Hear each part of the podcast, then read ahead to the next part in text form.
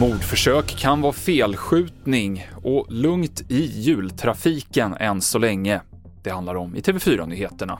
Ja, ingen är gripen efter skjutningen i ett bostadsområde i Ale kommun norr om Göteborg sent igår kväll.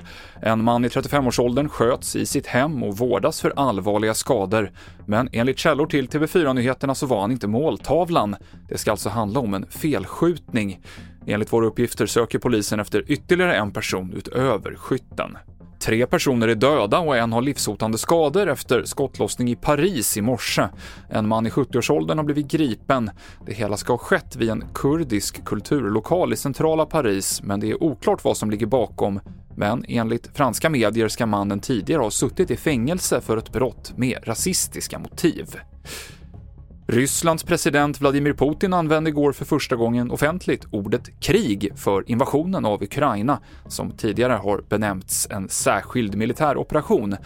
Det här är ännu tecken på att freden är långt borta, säger vår kommentator Rolf Porseryd. Ja, definitivt ser vi inget slut och jag tror att Putin får klart för sig att den amerikanska uppställningen bakom Ukraina och den europeiska tämligen Eh, samlade styrkor mot Ryssland kommer att fortsätta vara stark. Det gör att eh, upptrappningen är otvetydig och att Putin måste förberedas för ett långt krig.